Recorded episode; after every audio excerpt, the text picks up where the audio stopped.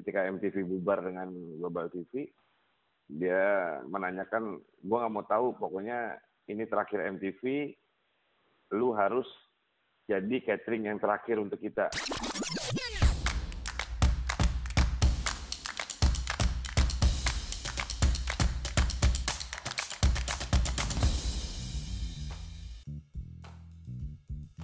Oke, selamat datang lagi di Ngobren. Tetap bersama saya Rizky Diansyah. Di episode ini, selama 15 menit ke depan, gue akan membuka rahasia sukses seorang Haji Yogi, pemilik Bebek Yogi, dalam pemecahan rekor 3000 packs pesanan di dua minggu pertamanya. Wow!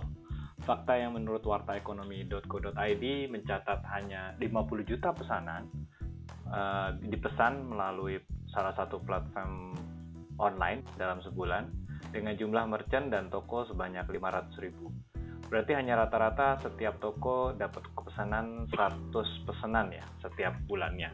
Sedangkan ini Alhamdulillah Pak Haji Yogi mendapatkan 3000 pesanan dalam dua minggu, which is itu 30 kali lipat lebih maknyus daripada pesanan online. Tentunya kita akan bahas dari strategi dan sudut pandang branding, dan kali ini kita akan bahas uh, tahap tahapan dalam branding strategi milik Bapak Sakti Maki di mana ada enam tahap untuk menciptakan sebuah brand strategi yang mantap. Apa kabar Mas Yogi? Baik, alhamdulillah. Ya. Terima kasih, Mas Rizky. Luar biasa nih, 30 kali lipat ya daripada yang pesanan-pesanan online. Luar biasa. Oke, uh, mungkin sebelum ngobrol sama Mas Yogi, buat teman-teman yang belum kenal Mas Yogi ini luar biasa. Sudah mulai dari tahun 2006 ya Mas ya? 2006 memulai usaha bebek goreng Yogi Betul sebagai kalau kalau kata orang mah bilangnya yang yang peloporin lah. ya? Ah, benar. apa, yang jadi jadi ngebumingin bebek-bebek karena kan dulu bebek kan termasuk makanan yang nggak kayak sekarang ini gitu loh. Oke. Jadi jadi dibuat dulu bebek itu iseng doang juga sama. Terus tiba-tiba booming juga jadi makanan yang setelah ayam sekarang. Betul. Itu waktu itu, Itu pun juga- ya. Ya itu pun juga dulu harga bebek masih aduh masih 5000 perak aja hidup nggak ada yang mau beli gitu. Oh gitu. Nah. Jadi bahan bakunya nggak ada nggak nggak laku ya Mas ya? Nggak laku dibuang-buangin sama sama petani karena menurut petani ngabisin makanan apa makanan ternaknya. jadi di- jadi di- jadi kalau udah akhir tuh dibuang-buangin aja udah siapa yang mau gitu. Sampai akhirnya sekarang sampai detik ini ibaratnya belum hidup baru telurnya doang aja udah udah hilang gitu loh. Udah laku keras ya. Udah laku keras gitu. Oke. Dari tahun 2006 meminggir eh, memulainya di pinggir jalan ya Mas ya. Waktu itu ya. Pinggir jalan kaki lima. Oh, gokil ya. Soalnya kalau di tengah jalan takutnya ketabrak. Betul sekali. Dan ini ada ada artikel yang menyat- eh, menceritakan bahwa dulu jualannya itu 20 ekor ludes gitu Mas ya. Terus makanannya nggak habis, dibagi-bagi ke kaum duafa, betul Mas ya? Betul, kayak tukang gojek apa segala Oke. macam sampai udah dia daripada ini ya orang beli satu aja, orang beli satu aja kita kasih dua gitu kan. Oh iya. Oh. Nah, pokoknya ya tiga bulan tuh bener-bener yang udahlah buang buang-buang modal banget daripada busuk ya kan daripada busuk Iya, ya itu bagi-bagi aja gitu. Itu Dan- aja sih. Itu duafanya bebas ya, maksudnya orang yang membutuhkan ya, nggak nggak dilihat yang cantik doang atau yang lucu doang, nggak Mas ya? sebetulnya pengen bilang yang cantik-cantik. Cuma cuma gimana ya jualannya bareng sama istri. Oh iya iya iya. Oke, nah ini ada suatu hal yang menarik bahwa Mas Yogi itu eh, dulunya sebelum berbebek-bebek ria ini sebagai apa Mas? Kalau boleh ceritain Mas? Soalnya tahu banget dan paham banget tentang branding dan communication gitu. sebetulnya awalnya dulu cuma seorang pegawai production house aja terus Oke. pernah pernah pernah merambah jadi apa eh, kayak apa ya tim marketing cafe gitu-gitu tapi doyannya dulu tuh cuma mainnya di dapur gitu loh Oh, ngeliatin orang masak apa gitu jadi kayak bukan hobi tapi senang aja gitu loh oke. nah terus Oke. ending endingnya masuk di sebuah perusahaan TV Ya. TV internasional MTV Wih, anak MTV ya. Nongkrong anak dong. Nongkrong dong. Enggak, waktu itu lagi berdiri. Kalau udah penuh baru di flash ya. Baru- Nah, apa ya? Terus akhirnya kita saya diterima di MTV, Ya. terus terus ya bekerja seperti biasa lah production asisten gitu gitu Oh, terakhir sampai terakhir ya asisten produser gitu gitu aja terus cuma dari hobi masak itu terus MTV tuh punya kerjaan yang namanya syuting tiap hari. Di- ditawarin lah yang namanya eh, mau nggak lu ngisi nasi box di sini buat syuting Oh, oke. ya boleh aja memang boleh boleh aja memang gitu ya boleh Oke. aja sih dari situ mulailah masuk cuma 20 biji 20 biji tiap hari gitu kan Dan 20 udah bebek gitu waktu itu, Mas. belum belum itu belum bebek Oh, oke. nah terus ketika dalam perjalanan itu ada salah satu event besarnya MTV Hmm? dulu pertama kali MTV eh, Movie Award apa ya nggak salah deh eh Amerika eh, MTV Indonesian Music Award Oke. Ditawarin lah. Iseng. Eh Broy lu mau nggak eh, catering gede nih? Bisa nggak lu? Sanggup nggak? Oh, itu nggak panjang pikir bilang sanggup aja. Ya Sikat sanggup ya? dah mau ini sikat sikat. Oke. terus finally akhirnya dikasih lah dan akhir sukses tuh. Orang suka Alhamdulillah. makanannya semua segala macem. Iya. ya akhirnya sa- saya satu-satunya apa pegawai MTV yang punya side job di luar bidang broadcast yaitu Oke. makanan Makanan.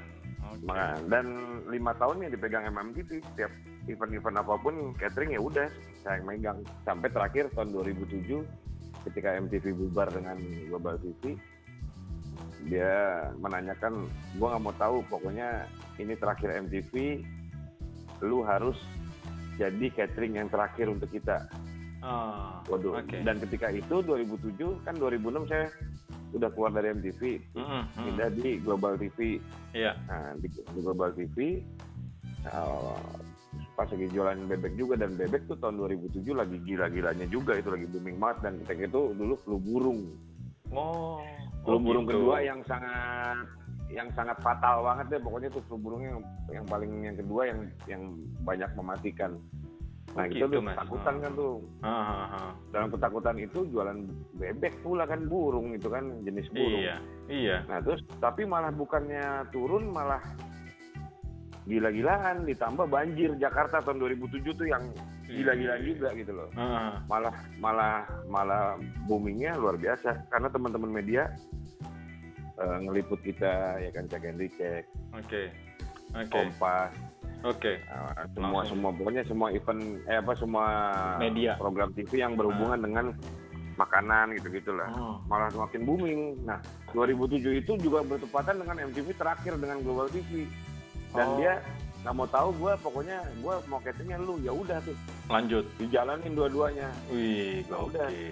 Dan itu waktu itu acara MTV AIDS, AIDS di Asia Iya, iya, besar. iya, iya, iya. Dan Itu ya. dulu ada artisnya, ada artisnya Kokoli, semua segala macam. Ya makan, makan tuh catering gue tuh dimakan sama dia. Mantap. Cuma sayang ya. waktu itu belum zamannya, belum zamannya Facebook, belum zamannya media sosial ya. Belum. media sosial tuh belum belum banget Ah, jadi ah. ya foto-foto udah nggak nggak hilang ada ya? gitu maksudnya Ah, ah. jadi bukan yang nggak bukan hilang kita nggak sempat foto orang sibuk ngurusin orang kan ngurusin Oh karena iya. waktu iya, itu iya. pesta-pesta barbekyuan gede-gedean di situ waktu itu Hmm, ih keren.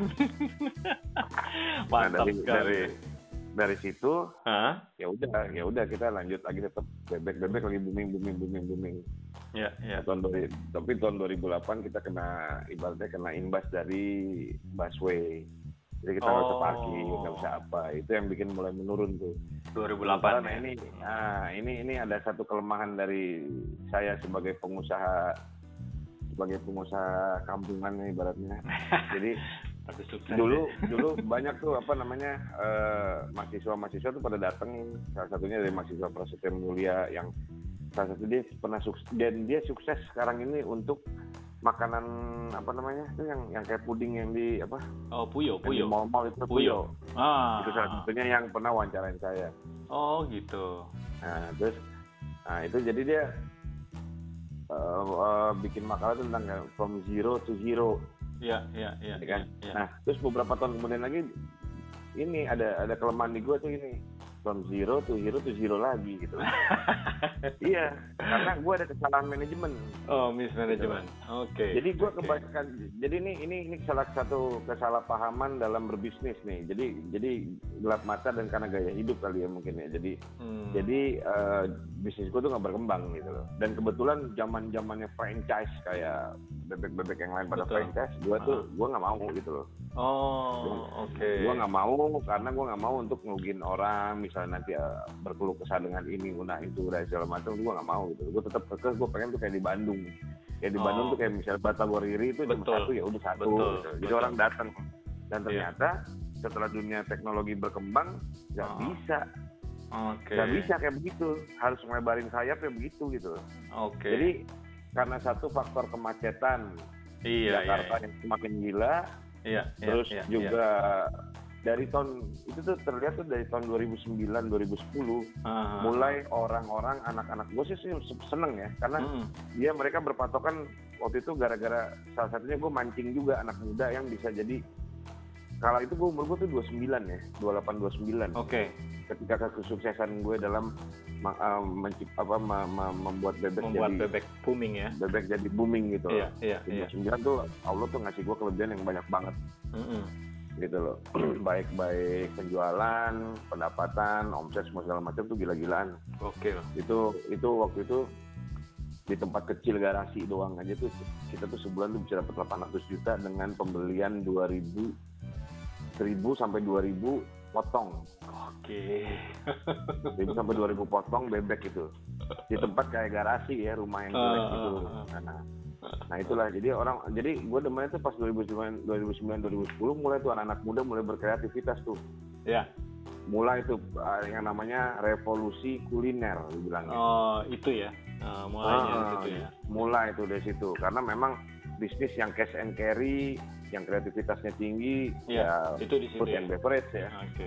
Oke. nah cuma pengalaman manajemen gua kurang pengalaman Hmm. bisnis gua kurang jadi gua cuma menikmati sebagai pengusaha yang ya wes gua cukup gini gitu loh Hmm, ya kan oke, nah itu oke. nggak ngembang jadi gua kelemahannya lah tidak ada pengembangan jadi gua dapat omset dapat profit segala macam ya udah jalan-jalan aja nge-mall gitu loh bro Iya, iya, iya. nah iya. itulah kelemahan gue jadi Oke. ini ini ini buat teman-teman salah satu perhatian Betul. gitu loh dan udah gitu Hah? kelemahan gue yang lainnya adalah gue ber, gue biasa bekerja one man show Oh, oke, oke, oke.